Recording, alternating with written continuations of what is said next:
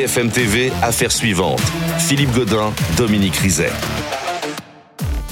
Affaire suivante numéro 219. Soyez les bienvenus au sommaire de ce dimanche. Faut-il s'inquiéter de ces groupes d'ultra-droite qui multiplient les opérations coup de poing depuis quelques jours, depuis précisément la mort de Thomas à Crépole? Ils ont mené notamment hier soir une expédition punitive à Romans-sur-Isère. Tout cela alors que l'enquête sur la mort de Thomas a pris un nouveau tournant avec neuf mises en examen cette nuit. On va vous donner les tout derniers détails dans un instant. Nous recevrons également les avocats de Cédric Jubilard. Cette semaine, ils se sont opposés au renvoi de leurs clients devant une cour d'assises. Les magistrats, de leur côté, ont justifié ce renvoi dans un document de 61 pages qui résume trois années d'enquête. Les réponses des avocats de Cédric Jubilard dans un instant. Restez avec nous. Et puis nous recevrons également Salvador Para, 25 ans, quasiment jour pour jour, qu'il attend de savoir la vérité sur la mort de sa sœur. Paquita avait 30 ans, elle a été retrouvée calcinée dans sa Fiat Uno dans une forêt près d'Angoulême. C'était le 4 décembre 1998. Une affaire aux multiples rebondissements charge désormais au pôle des affaires non de Nanterre de découvrir la vérité. Affaire suivante, c'est parti.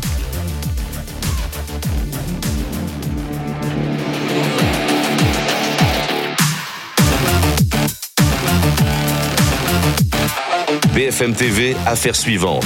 Philippe Godin, Dominique Rizet beaucoup de questions et d'interrogations sur ce qui s'est passé hier soir à Romans-sur-Isère. A-t-on assisté à une expédition punitive après la mort de Thomas à Crépole ou une tentative d'intimidation? Ce que l'on sait, c'est que 80 personnes d'extrême droite ont organisé une marche au slogan raciste dans le quartier de la Monnaie à Romans-sur-Isère, quartier dont sont issues des personnes mises en cause dans l'attaque de Crépole, une action de l'ultra-droite loin d'être isolée. Alors qui sont ces militants? Comment les suit-on? Comment sont-ils suivis? Les explications avec nos invités dans un instant, mais d'abord les images de la soirée avec Pierre-Henri Derbeau.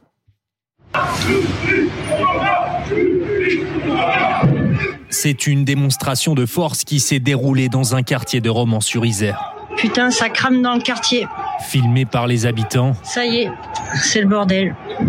Il est 18h hier quand environ 80 militants d'ultra-droite organisent un défilé suite à la mort de Thomas, 16 ans. Les activistes sont suivis de très près par les forces de l'ordre. Oh putain, les cagoules, les flics, ils vont tout péter.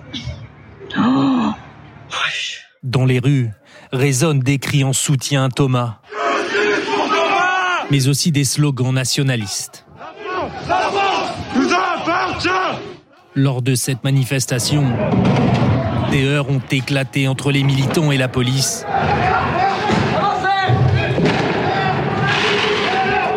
qui a rapidement maîtrisé la situation. Les autorités ayant anticipé ce risque de manifestation, euh, l'unité de force mobile de Romans-sur-Isère pouvait compter aussi sur la CRS 8 euh, de euh, Chassieux qui a été mise à contribution et dans la soirée, tard dans la soirée, le, le calme était revenu. Selon le parquet de Valence, 20 personnes ont été interpellées, dont 17 ont été placées en garde à vue à la suite de violences contre les forces de l'ordre pour essayer de comprendre ce qui s'est passé, de reprendre aussi le fil de cette enquête euh, sur Crépol. Nos invités, Jean-Pierre Colombiès, bonjour, merci d'être avec nous. Vous êtes ancien policier de la police judiciaire. Maxime Brandstetter, bonjour, journaliste police-justice BFM TV. Vous avez suivi ce dossier depuis le, début.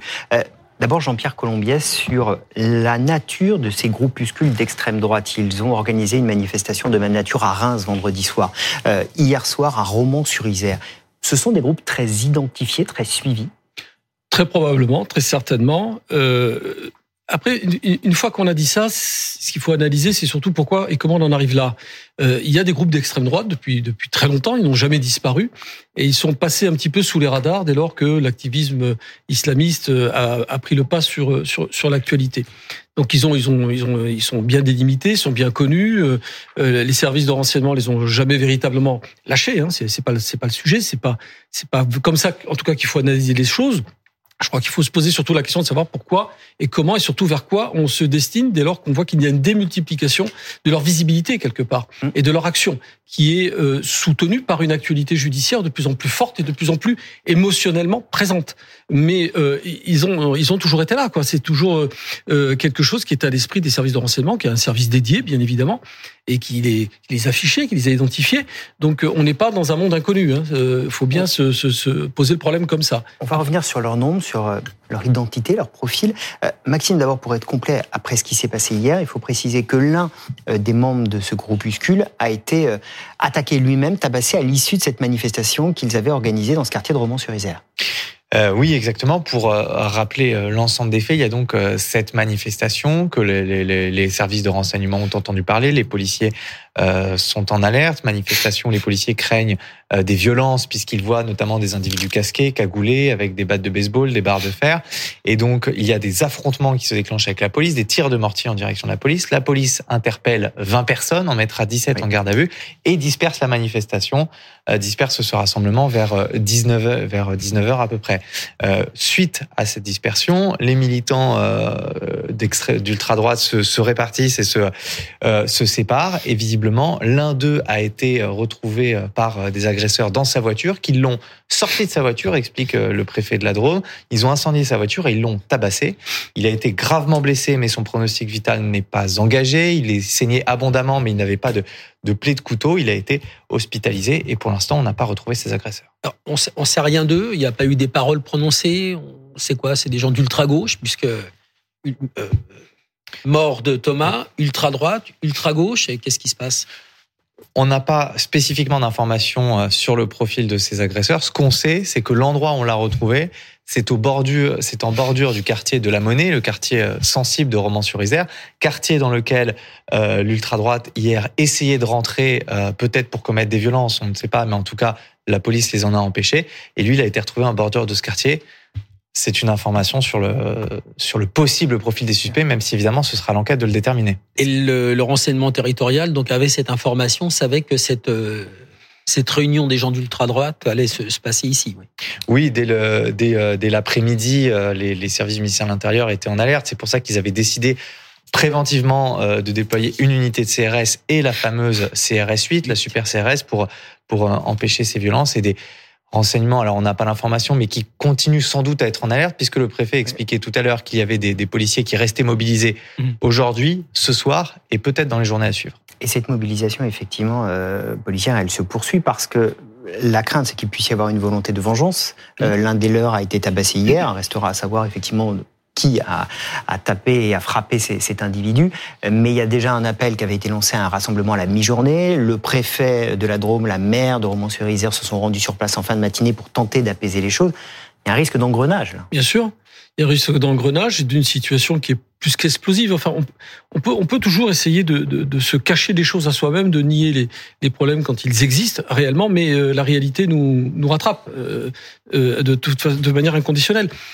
Gérard Collomb vient de décéder et, et j'ai envie de rappeler ce que lui-même mmh. indiquait lorsqu'il a quitté son poste de ministre de l'Intérieur en disant attention, nous sommes, nous tentons de vivre les uns près des autres, nous risquons à un moment donné de vivre les uns face aux autres. Et c'est probablement ce schéma qui est en train de se décider. C'est pas souhaitable. Je suis pas en train de dire que c'est quelque chose qu'il faut qu'on a envie de voir, mais il faudrait être d'une naïveté enfantine pour ne pas le constater. Mais quelle est la puissance, entre guillemets, si on peut utiliser ce mot, réel de ces groupes d'extrême droite? Dans un rapport réalisé par deux députés, ils estiment à peu près 3000 le nombre d'ultra-droite, enfin de militants ultra-droite en France. Il y a à peu près un peu plus d'un millier de fichiers. Oui, mais il faut pas se limiter à ce chiffre. Je crois que ce qui est en jeu là aujourd'hui, c'est pas simplement l'activité ou l'activisme des groupes d'ultra droite, c'est d'un ras-le-bol généralisé d'une population que, qui est qui est pris en otage parfois trop souvent par des mm. bandes de délinquants dans les dix quartiers et par les mêmes membres de ces bandes de délinquants qui font régner la terreur dans d'autres. C'est ça le problème, c'est qu'à terme, on risque d'avoir pas simplement une suractivité des groupes d'ultra-droite, mais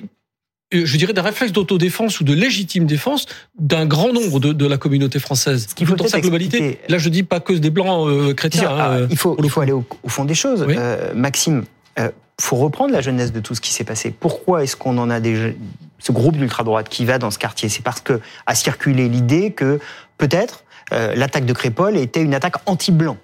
Je le mmh. mets entre guillemets. Ça vient d'où cette phrase? Et on a plus d'explications maintenant après euh, ce premier temps de l'enquête qui s'est clôturé hier et ces neuf mises en examen sur d'où vient cette idée. L'idée que l'attaque de Crépol aurait été une attaque euh, anti-blanc vient de plusieurs éléments qui ont été repris notamment euh, par des euh, politiques, des éléments qu'ils ont retrouvés et qui ont fait une interprétation factuelle qui n'est pas celle de la justice. La justice concernant le mobile, elle n'a toujours pas défini exactement quel était le mobile de, de ces, cette violence qui ont conduit à la mort de Thomas.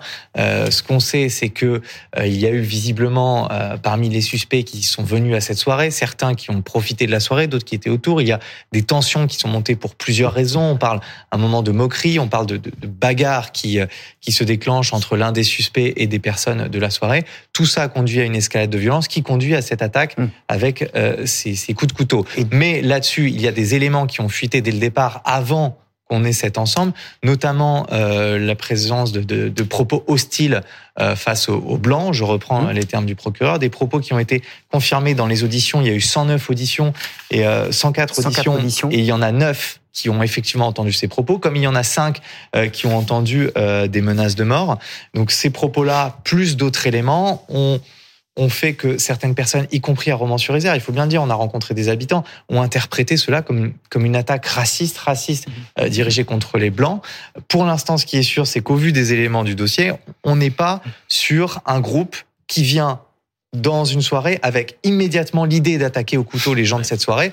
On est sur euh, un temps qui se déroule en, plusieurs actions. Il y a un groupe qui arrive, la soirée se déroule pendant plusieurs heures, ils participent à la soirée, puis ils sont rejoints par un autre groupe. Il y a différents incidents qui incluent des tensions. C'est une vérité complexe. La justice n'a pas encore tout établi et il faudra le temps de l'instruction pour le faire. C'est vrai, Maxime, c'est toujours euh, affaire habituelle, la version des uns contre la version des autres, et tout ça est difficilement vérifiable. Euh, la preuve, mais la mort de Thomas euh, à Crépole nous révèle aussi cette violence qui s'installe dans, dans les campagnes parce que c'était quelque chose qu'on connaissait pas. Mm. Et la décision aussi du, du ministre de l'Intérieur de dire voilà, on va rouvrir des brigades de gendarmerie dans les villages, c'est important parce que mm. effectivement, qui peut intervenir dans à Crépole, aussi loin, j'ai envie de dire, des villes, qui peut intervenir rapidement quand on sait que les forces de gendarmerie, elles sont, elles sont éloignées, forcément. Donc, cette violence dans les campagnes, c'est quelque chose de, de, nouveau. Elles sont éloignées et il n'y a pas de présence 24 sur 24. Il faut le rappeler. C'est euh, le... sonner. Il faut sonner ou téléphoner à un centre d'appel qui va lui-même reporter l'appel sur la brigade qui est de permanence et qui va permettre de provoquer l'intervention la plus rapide possible. Mais on n'est jamais dans un délai euh, très raisonnable. Et la, preuve en est, c'est qu'une intervention beaucoup plus rapide aurait peut-être permis justement de, de, de, calmer le jeu plus vite. Or, il y a un sentiment comme le disait Dominique, euh, de plus en plus inquiétant, qui est lié à plein de phénomènes, hein, l'ultra-individualisation, l'ultra-individualisation, le, le, refus de, de, respecter les règles de vie, je dirais minimum, l'autorité, font que ben, toutes ces règles d'ultra-violence se développent partout en France, et pas simplement dans le milieu urbain ou périurbain, mais sur l'ensemble du territoire. C'est un phénomène sociologique qui est global. Les individus qui sont concernés n'ont aucunement envie de respecter quelque autorité que ce soit, n'ont même pas conscience de, des conséquences de la finalité pardon, de la finalité de leur acte. Donc c'est pour ça qu'on en arrive à des morts et à des coups qui donnent, euh, euh qui provoquent le décès ou des blessures gravissimes. Mmh. Il n'y a plus de peur du gendarme, enfin du gendarme en l'occurrence, mais plus globalement de la justice. Et ça, c'est un vrai problème de société. C'est pas simplement un petit problème ponctuel de quelque chose qui a dégénéré. Et si on ne fait pas l'effort de l'analyser, vraiment de prendre en compte et de prendre les, les mesures, les décisions pour contrecarrer ça, on va vers le chaos. Je pèse mes mots. Qu'on sait euh, Maxime, du profil euh, des neuf personnes mises en examen hier soir dans l'affaire de Crépole on sait qu'il y a euh, quelques mineurs, mais une, ma une majorité de, de, majeurs. On sait qu'ils sont euh, originaires de, de, de Romans-sur-Isère pour la plupart. On sait qu'ils sont de nationalité française. On sait que certains ont des casiers judiciaires, mais pour des faits de petite délinquance, il mhm. faut le dire. On parle d'infractions au trafic de stupéfiants, d'infractions infractions liées aux stupéfiants, pardon, pas, pas des trafiquants, hein. infractions liées aux stupéfiants, on parle de de, au code de la route. Certains ont des choses un tout petit peu euh, plus graves avec des peines de sursis euh, et, euh, notamment une interdiction de, de, de port d'armes parce que visiblement l'un d'eux avait été condamné parce qu'il avait été contrôlé avec un couteau euh, déjà sur lui. Mais voilà, on est sur des gens qui ont des condamnations, mais on est sur le spectre bas de la délinquance. Celui-ci qui a été déjà condamné, c'est celui qui est suspecté d'avoir donné le coup de couteau, celui qui est désigné par alors, plusieurs personnes. Alors, c'était effectivement le principal suspect au début euh, des ouais. investigations, et c'est c'est important de le souligner parce que ça montre aussi la complexité nie, de cette enquête. C'est que euh, ils nient tous, pour l'instant, ouais. d'après nos informations, tous les suspects nient avoir donné un coup de couteau. Et il y en avait un plus particulièrement qui était suspecté d'avoir porté le coup mortel au jeune Thomas, qui a été arrêté à Toulouse. Et euh, visiblement, aujourd'hui, on n'est plus si sûr que ce soit lui qui ait porté le coup mortel parce que euh, ils ont montré des photographies à des mmh. témoins. Et en fait, les certains témoins ne le reconnaissent pas comme étant euh, la personne qui a porté le coup mortel. Et finalement, les investigations orienteraient peut-être vers quelqu'un d'autre. Mais vous voyez, tout ça n'est pas fixe. On est en plus face à des suspects dont les versions se contredisent, qui ne reconnaissent rien. Et on est face à un endroit où il n'y a pas de vidéosurveillance, où il y a plus d'une centaine de témoins en fin de soirée, dans un événement traumatique, sûrement alcoolisé. Il faut bah, recroiser tout ça, c'est compliqué, il y a beaucoup de travail. Tout le monde utilise les portables, on voit bien, euh, regardez, on a vu tout à l'heure des images de portables dans, dans, les rues là, après la manifestation. On, sait s'il y a des images de, de, qui ont été tournées par des portables? On a vu effectivement des images sur les réseaux sociaux euh, juste après.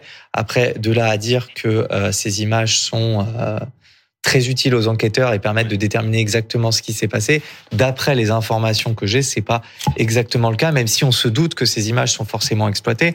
On, on m'avait informé aussi que les, alors je ne sais pas si c'est encore le cas aujourd'hui, mais qu'il y a quelques jours, les enquêteurs continuaient à collecter ces images parce qu'il y en a beaucoup qui sortent, il y en a qui sont pas sortis, qui doivent encore être sur les téléphones portables euh, de, de, de personnes, et donc ils collectent ces images justement parce que ça peut être l'une des solutions pour retracer exactement ce qui s'est passé. Et on voit à quel point cette enquête est complexe et à quel point elle est nécessaire pour euh, justement éviter ces, ces embrassements. Merci beaucoup euh, à vous deux sur le plateau d'affaires suivantes ce dimanche. Vous restez avec nous, on va se retrouver dans un instant avec cette, ce dossier qui n'en finit plus. Cédric Jubilard renvoyé devant les assises. Les deux juges en charge du dossier ont cette semaine leur ordonnance de renvoi. 66 pages qui récapitulent trois ans d'enquête. Moult détails dans ce document. Mais il reste une énigme dans cette affaire. Nous n'avons toujours ni corps, ni preuve, ni aveu. Les avocats de Cédric Jubilard font appel de ce renvoi aux assises. Ils seront nos invités dans un instant. À tout de suite. BFM Radio.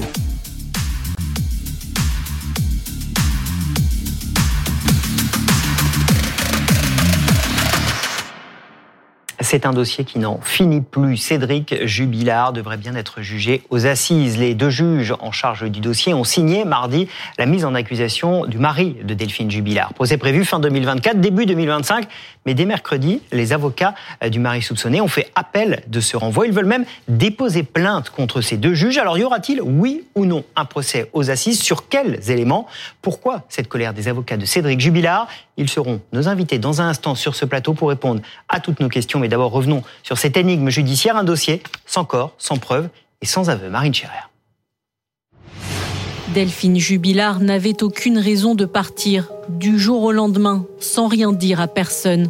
C'est ce que concluent les juges d'instruction en charge du dossier. Après trois ans d'investigation, l'enquête exclut un départ volontaire, un suicide, un accident ou encore un enlèvement. Alors, que s'est-il passé dans la nuit du 15 au 16 décembre 2020 Delphine Jubilard disparaît, sans papier d'identité ni moyen de paiement. Rapidement, l'enquête se concentre sur le mari de Delphine. Mis en examen en juin 2021, entendu à plusieurs reprises, Cédric Jubilard clame son innocence. Dans cette affaire, il n'y a pas d'aveu, pas de corps, pas d'armes du crime et des zones d'ombre demeurent. Les juges d'instruction estiment cependant qu'elles ont assez d'éléments pour renvoyer le mari de Delphine devant la cour d'assises. L'ensemble des éléments recueillis lors de l'information judiciaire démontre que Cédric Jubilard est l'auteur du meurtre de son épouse, qu'il est le dernier à l'avoir vue vivante. Les magistrates soulignent la difficulté de Cédric Jubilard à accepter la séparation d'avec Delphine. Se sont-ils disputés le soir de sa disparition? Louis, le fils du couple, dit surprendre ses parents en train de se quereller. Des voisines entendent des cris les lunettes de Delphine sont retrouvées cassées en plusieurs morceaux. L'accusation met également en avant les analyses effectuées sur le pyjama de Cédric Jubilard ou encore sur la couette et la housse lavée après la disparition de Delphine et sur lesquelles des traces de sang ont été retrouvées. Il y a beaucoup d'éléments très pratiques, ces détails sur lesquels on va revenir avec nos invités. Emmanuel Franck, bonjour. Merci d'être avec nous. Vous êtes euh, l'une des avocates de Cédric Jubilard. Alexandre Martin, bonjour. Merci également d'être là. Vous aussi, un des avocats de, Cédric Jubilard. On va reprendre évidemment dans le détail euh, cette ordonnance euh, de mise en accusation avec tout ce qu'elle contient. D'abord, comme on va beaucoup en parler, Dominique, mhm. faisons un tout petit point de pédagogie pour ceux qui nous regardent. C'est quoi une ordonnance de mise en accusation? De mise en accusation, c'est la fin de l'instruction. Les juges ont fini de travailler tous les éléments qu'ils avaient demandés aux enquêteurs sont rentrés dans le dossier. Euh, c'est la copie finale des juges d'instruction et à l'issue, eh bien, euh, Cédric Jubilard est renvoyé devant une cour d'assises, sauf si ses avocats sont pas d'accord. Et ça sert de base évidemment à, ce procès. S'il a lieu, 66 pages, c'est très détaillé, il y a toute l'enquête dedans. C'est ce qu'on va reprendre avec vous. Mais d'abord, avant même de rentrer dans ce détail, il faut parler de la plainte que vous souhaitez déposer contre les juges qui ont rédigé euh, cette ordonnance. Pourquoi? En raison d'une phrase qui vous pose particulièrement problème. On va la reprendre, cette phrase, on va la regarder. Voilà ce qu'écrivent les juges. L'ensemble des éléments recueillis lors de l'information judiciaire démontrent que Cédric Jubilard est l'auteur du meurtre de son épouse, qu'il est le dernier à l'avoir vue vivante. Pourquoi cette phrase vous pose-t-elle un problème rédigé par les juges qui ont mené l'enquête? Cette phrase nous pose une difficulté tout simplement parce que c'est interdit de mentionner ça à ce stade-là euh, d'une procédure. Euh, les, les, procédures sont extrêmement équilibrées et le rôle des juges d'instruction à l'issue de leur, de leur travail d'instruction est tout simplement euh, de, de, déterminer et de considérer là en l'occurrence qu'il y a des charges suffisantes pour qu'elles soient débattues devant une juridiction de jugement.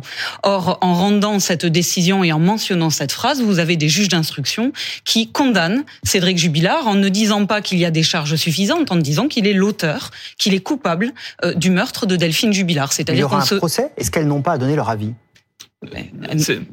Cette situation est, est une première. Hein. Dans, on n'a jamais vu ça dans un cabinet d'avocats pénaliste, on n'a jamais vu ça dans un cabinet d'instruction. C'est rompre l'équilibre quand même d'une procédure démocratique.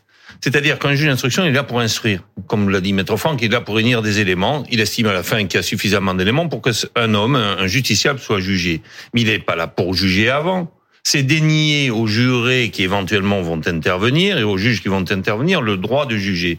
Et puis, je vais aller au-delà.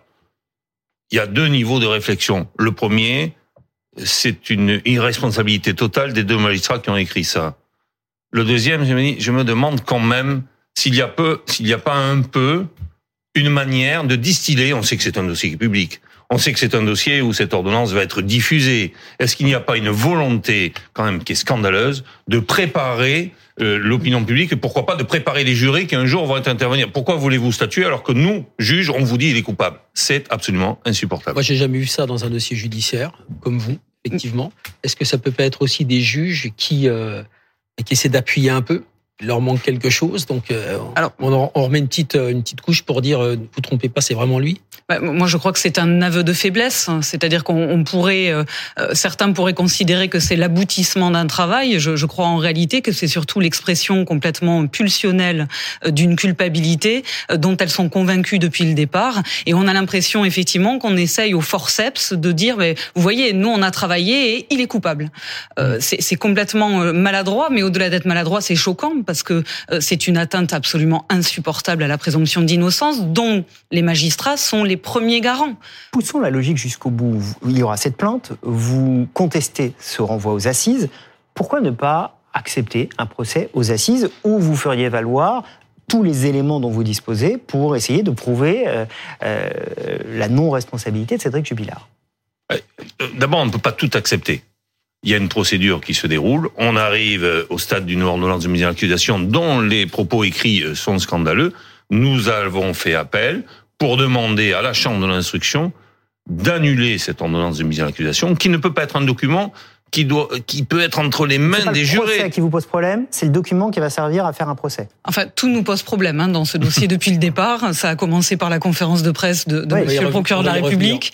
Euh, ça continue par la façon dont cette enquête au départ et cette instruction ensuite euh, ont été menées exclusivement à charge, avec une conviction initiale dont tout le travail derrière n'a eu vocation qu'à essayer de bâtir, de fabriquer un coupable parce que euh, on n'avait pas d'éléments, donc il fallait tout construire. Et ça se termine par cette phrase absolument euh, ignoble. Avant de clore ce sujet, parce qu'on voudrait vous poser plein de questions sur le détail justement, ce dont vous êtes en train de parler, mais sur la cour d'assises, vous voulez qu'il aille aux assises ou vous ne voulez pas qu'il aille aux assises? Euh, Nous, écoutez, on se battra à tous les niveaux de la procédure pour euh, euh Mais qu'il y aille proprement, vous voulez qu'il y aille proprement sans une ordonnance comme celle-ci avec ce texte-là bah, euh, Vous ne voulez pas du tout qu'il aille aux assises Non, on se bat pour, pour faire pour faire à un moment donné écrire son innocence. Ou pas assise, oui. Bah, si on peut pas assise. Bah, c'est un homme qui clame son innocence, donc nous allons essayer d'obtenir un non-lieu devant la chambre de l'instruction. C'est bien. Ce que je comprends pas, c'est que vous, vous, avez, alors pardon, hein, mais on va parler de notre charabia à nous. Hein, vous avez un beau client et on dirait que vous êtes en train de tuer la poule aux œufs d'or. Parce que aller plaider dans l'affaire Jubilard, c'est pas rien quand même. Vous avez plaidé des dossiers plus compliqués. Le violeur de Toulouse, c'était quand même l'horreur, qui avait jeté sa victime dans une poubelle. Là, vous pouvez plaider sur Jubilard. Le dossier est magnifique pour un avocat parce qu'il y a des arguments, il y a des choses à dire, et vous allez vous priver de ça. Je comprends pas. Enfin, figurez-vous que le, le, le, rôle premier d'un avocat, c'est de défendre son client, pas tellement de le considérer comme une assises, Emmanuel Franck. de le défendre à tous les étapes de la procédure, et, et, et l'étape là dont, dont, nous parlons, c'est euh, celle d'un renvoi ou d'un non-renvoi devant une cour d'assises. Euh, c'est pas la question n'est pas de savoir si nous aimerions plaider ce dossier. La question est de savoir comment éviter à cet homme qui clame son innocence et avec un dossier dont on va reparler qui est particulièrement vide, de se retrouver dans une situation euh, où il risque d'être condamné. Alors justement, ce dossier, il y a cette ordonnance et on va essayer de reprendre quelques éléments. Euh, d'abord, le rapport de Cédric Jubilard avec sa femme. C'est un des points détaillés, puisqu'il y a eu une enquête qui a été faite. Euh, on va regarder un extrait de cette ordonnance.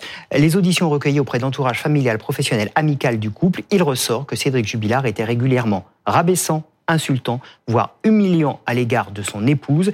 Et un peu plus tard, il y aura d'évoquer le rapport qu'il avait avec son fils, euh, Louis. Des punitions sévères et violentes étaient décrites par les témoins euh, de la part de Cédric Jubilat. Était-il un homme violent envers sa femme et son fils?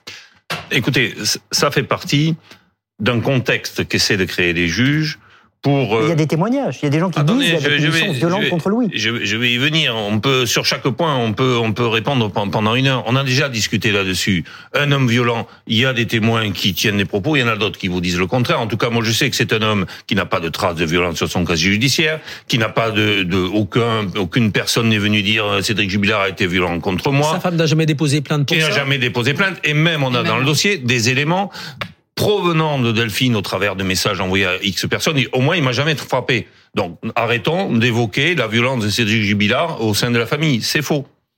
Autre point important. Euh, l'obsession, c'est un des points détaillés dans cette ordonnance, de Cédric Jubilard sur cette rupture à venir, cet amant qu'avait, qu'avait Delphine Jubilard. Euh, on a cet exemple de Roquefort, euh, lieu où serait rendu Delphine Jubilard, où s'est rendu Delphine Jubilard pour tenter de louer une voiture pour peut-être partir avec son amant.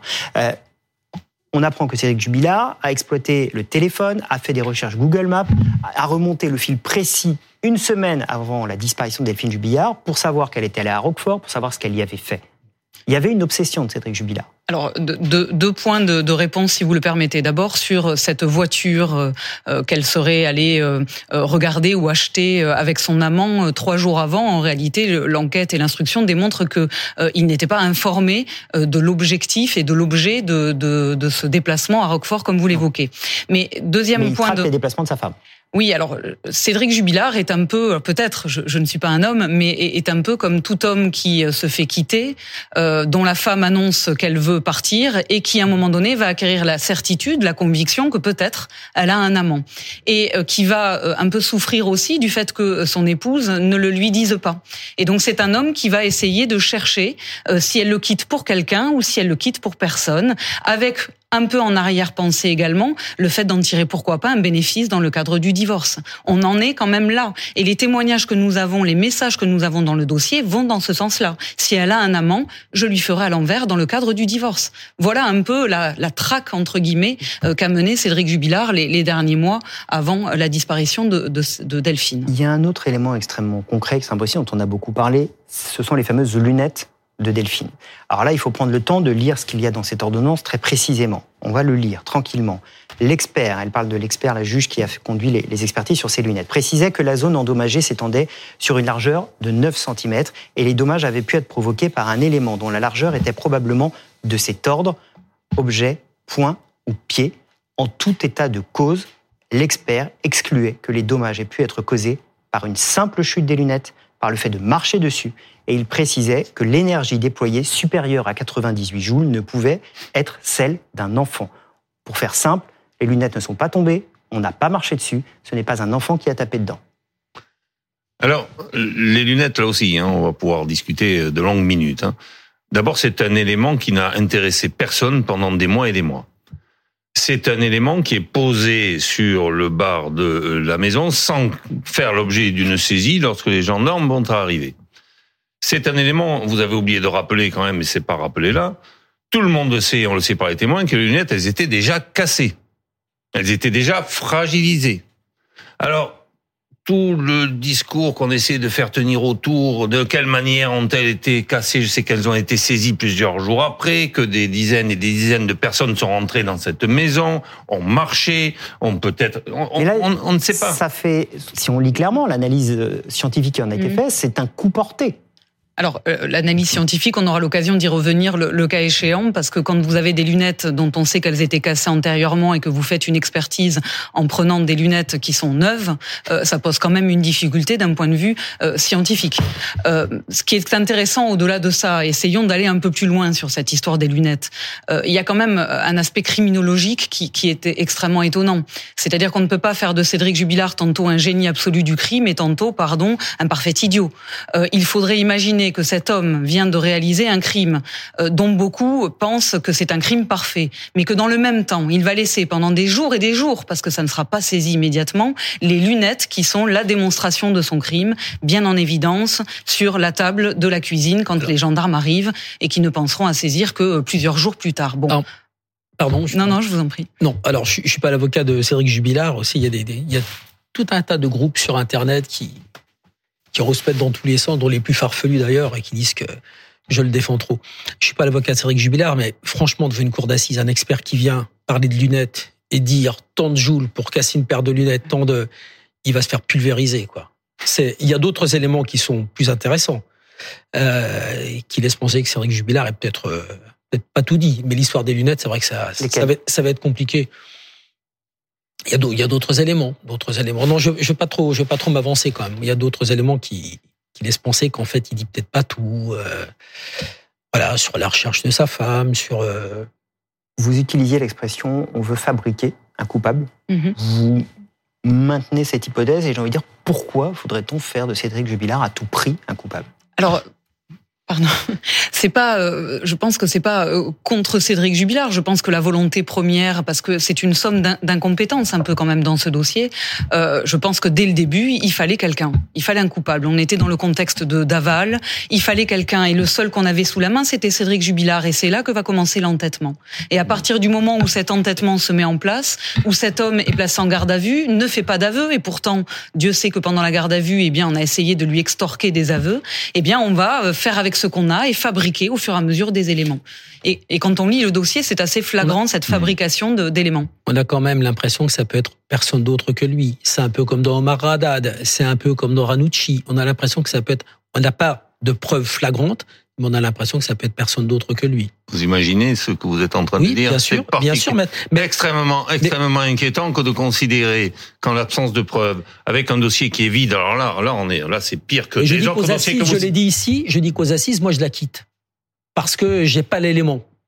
Mais on a désagréable impression. mais, je la quitte. Euh, si je, suis juré, je la quitte. Je, je, vous remercie, mais je pense qu'il y a une donnée, il y a en plus une donnée supplémentaire par rapport au dossier que vous venez de citer. C'est que vous n'avez pas de corps, d'acte, vous n'avez pas de scène de crime. Vous n'avez rien. Vous n'avez pas une trace de sang. On ne sait pas ce qui s'est passé. D'ailleurs, les juges sont incapables d'écrire. Plein de dossiers où on n'a pas de corps et où les personnes C'est pas le corps. C'est pas que le corps. C'est l'absence de scène de crime qui A priori, Dominique ne sera pas juré. Non, mais je pense qu'il sera récusé. Alors, ça merci. une maison à Albi, oui. Merci beaucoup euh, d'avoir été avec nous. On continue à suivre ce dossier, évidemment, et on sera ravis de vous accueillir quand il y aura des, les décisions qui suivront votre plainte et votre demande d'annulation de ce renvoi. Merci beaucoup d'être venu sur le plateau d'affaires suivantes. Tout de suite, les invités de la semaine.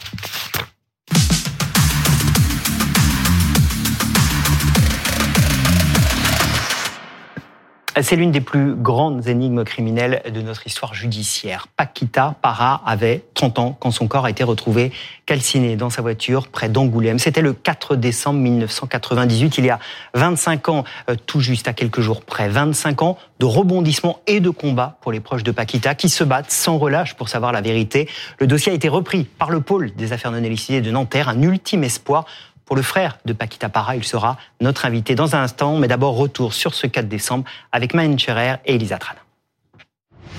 Nous sommes le 4 décembre 1998. Dans la vallée des eaux claires depuis moyen, les gendarmes découvrent en pleine nuit la carcasse encore fumante d'une Fiat Uno rouge. Sur le siège conducteur reculé, le corps calciné d'une jeune femme, Paquita Para. L'autopsie révèle qu'elle est morte avant d'être brûlée. Au sol, Posé à côté de l'habitacle intact, le pare-brise démonté. Quelques heures plus tôt, Paquita Para, employée d'une centrale d'achat, pousse la porte de la gendarmerie. Elle a rendez-vous deux jours plus tard pour une affaire de chèque volé, mais elle veut être entendue tout de suite. La jeune femme fait part de ses inquiétudes aux militaires. Après la découverte du corps, son ex-petite amie est rapidement suspectée. Le jour de la mort de Paquita, il a acheté des gants en latex et trois bidons d'essence. La piste sera abandonnée pour vice de procédure quelques années plus tard. L'affaire tombe dans l'oubli jusqu'en 2017 et la découverte inattendue dans un bois de puits moyen d'une boîte rose contenant des effets de Paquita. Un pull, des cartes de fidélité et un chéquier. La boîte a été déposée récemment. Qui a fourni 19 ans plus tard ce nouvel indice? Le corps de Paquita Para est exhumé pour de nouvelles analyses. Depuis, la famille attend toujours des réponses. Et invité d'affaires suivante, Salvador Para, bonjour. Merci beaucoup d'être avec nous. Vous êtes l'un des frères de Paquita. Vous menez le combat. Vous allez nous en parler évidemment dans un instant. Jean-Alphonse Richard également avec nous. Bonjour. ravi de vous retrouver. Vous êtes journaliste, présentateur de l'heure du crime sur RTL. Euh, vous voyez ces images de, de votre sœur, 25 ans, dans quelques jours, le 4 décembre. Vous avez toujours l'espoir de savoir ce qui s'est passé? Oui, tout à fait. Heureusement. Malgré ces années, malgré toutes les déceptions qu'on a eues euh, nous gardons l'espoir. Maintenant, tout repose euh, sur euh, ce dernier tribunal de Nanterre. Le pôle de Nanterre, le pôle des Ouais. affaires non élucidées. Paquita, elle est dans votre cœur tous les jours. Vous y pensez tous les jours. Vous parlez d'elle euh, quasiment tous les jours avec votre famille. Pas tous les jours, mais très souvent, régulièrement. Elle était comment? Bah, C'était une jeune femme charmante, 30 ans. 30 ans, pleine de vie. Elle avait une vie euh, stable, équilibrée. Euh, tout allait bien dans sa vie. Bah, apparemment, oui, parce qu'elle travaillait, elle avait son travail régulier, elle manquait jamais à son travail. Elle s'était même euh, acheté une maison, à crédit, évidemment, sans l'aide de personne. Donc, euh, sans histoire apparente. Sans histoire apparente. Et pourtant, Jean-Alphonse, ce 4 décembre 98, il y a cette scène de crime terrible qui va être découverte. Euh, scène de crime d'ailleurs, peut-être pas. Euh, je ne sais pas si on ne sait pas si c'est véritablement la scène de crime. Elle est retrouvée dans cette Fiat Uno, brûlée. Et alors là, il y a sur cette scène plein de détails qui posent des questions. La clé de contact, le pare-brise, racontez-nous. Alors bah, c'est toujours l'élément fondateur, une scène de crime. Euh, Mais celle-là, elle est particulière parce que tout de suite, on va, les gendarmes vont arriver les 3 heures du matin. hein. On est dans un lieu dit qui s'appelle les Eaux Claires. C'est pas forcément un lieu isolé. On est à une vingtaine de kilomètres d'Angoulême. Euh, C'est un lieu même touristique. Il y a un rocher d'escalade, il y a un petit moulin ancien qui, fait de, la papeterie, enfin etc. Euh, il faut connaître le lieu simplement. C'est un lieu de, de promenade. Et donc il y a cette voiture, cette Fiat Uno qui est complètement carbonisée. Les portières sont fermées. Euh, tout de suite, on va euh, évidemment découvrir ce cadavre qui est à la place du conducteur. Mais là, il y a plusieurs éléments qui clochent. Même si on va dire, bah, c'est un suicide. Hein, ça, va tenir pendant longtemps. On va dire, c'est un suicide. Euh, la, personne a mis le feu puisque le, le carburant a été posé à ses pieds. Elle s'est immolée dans cette voiture. Sauf qu'on découvre un pare-brise de la Uno qui n'a pas éclaté à cause du feu. Curieusement, il est posé sur ce parking. On l'a décellé le pare-brise. À l'époque, c'est un petit détail, mais à l'époque, les pare-brises ne sont pas collés sur une voiture. C'est-à-dire qu'il faut les déceller de manière très particulière. C'est un travail de carrossier. C'est-à-dire c'est quelqu'un qui a qui sait faire ça et qui l'a déposé là. Puis ensuite, il y a le siège conducteur. Si on fait ça, Jean-Alphonse, c'est pourquoi? C'est pour accélérer le C'est pour feu accélérer le feu, pardon. Effectivement, c'est le- un moyen d'amener de, l'oxygène au feu et de lui donner du, du carburant et que le brasier soit Et très, pourquoi ne pas le casser Pourquoi le très démonter important. Pourquoi le démonter? C'est une question. Euh, pourquoi le démonter? Ça prend du temps, etc. On sait qu'aussi le siège conducteur était, euh, était Reculé. reculé au maximum alors que Paquita Para mesure 1m60. Donc elle a été transportée à ce lieu. On l'a déposée, on l'a assise sur ce, ce siège. Et ensuite, Et, on a et enlevé le le médecin légiste, effectivement, euh, les analyses vont prouver qu'elle a été tuée avant. Elle n'est pas morte Elle brûlée. Elle n'est pas morte brûlée. Alors la question qui se pose, c'est que l'autopsie a été faite de manière assez succincte. Il faut bien le dire. hein. Je pense que Monsieur Parra confirmera. Euh, tout ça s'est passé de manière très vite. Et, et le légiste, il est incapable de dire de quoi euh, est morte Paquita Parra. On sait simplement qu'elle a un trou dans le crâne côté droit. C'est une fracture. Ce trou, il peut correspondre à deux choses. Soit c'est l'incendie qui a fait exploser le crâne et qui a provoquer cette fracture, ça peut exister dans une chaleur intense comme ça a été le cas euh, pour Paquita Para, soit c'est un, coup euh, avec un objet contondant, comme on appelle, c'est-à-dire une espèce de matraque, ou peut-être même une balle. On n'a pas retrouvé de, munitions dans, le crâne de, de Paquita Para. L'enquête ne va pas être très bien conduite dès le début, on va y revenir. Euh, mais on va se tourner assez rapidement vers son ex-petit ami, un artiste peintre, notamment parce qu'on retrouve un, tube de gouache dans cette Fiat Uno. Euh, vous le connaissiez, cet ex-petit ami? Je le connaissais très mal, moi. Parce que moi, je vis sur, sur l'île. Mmh. Et donc, à 700 km, je descendais régulièrement, mais je le voyais très peu. Par contre, il était très connu de mes frères. Et donc, euh, mais il ne faisait pas très bonne impression. C'est-à-dire? Bah, Moi, j'avais rencontré une seule fois. C'était vraiment euh, un garçon un peu marginalisé, quoi. Enfin, euh, très différent des, des, frères de Paquita. Euh, un peu artiste, un peu bohème, un peu. Mais bon, Paquita était attiré euh, par ce genre de personnage. Donc, euh... Franck C, c'est son nom.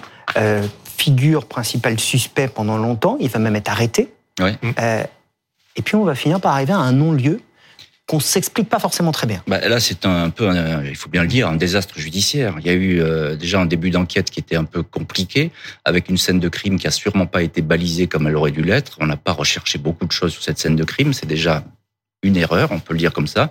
Ensuite, il y a cette mise en examen de, de cet homme qui est effectivement réputé violent vis-à-vis de, de Paquita Para. Il y a des témoignages qui disent il la battait, il, euh, il lui criait dessus, etc. Euh, donc là, euh, les enquêteurs sont persuadés qu'ils tiennent la bonne personne. Euh, sauf que bah, la juge, elle va rapidement s'emballer, elle va le désigner. Et là, on retrouve un peu l'affaire Jubilard d'ailleurs, hein, où on désigne tout de suite un coupable. Ça va coûter très cher dans cette histoire. La, la, la juge, elle va être récusée.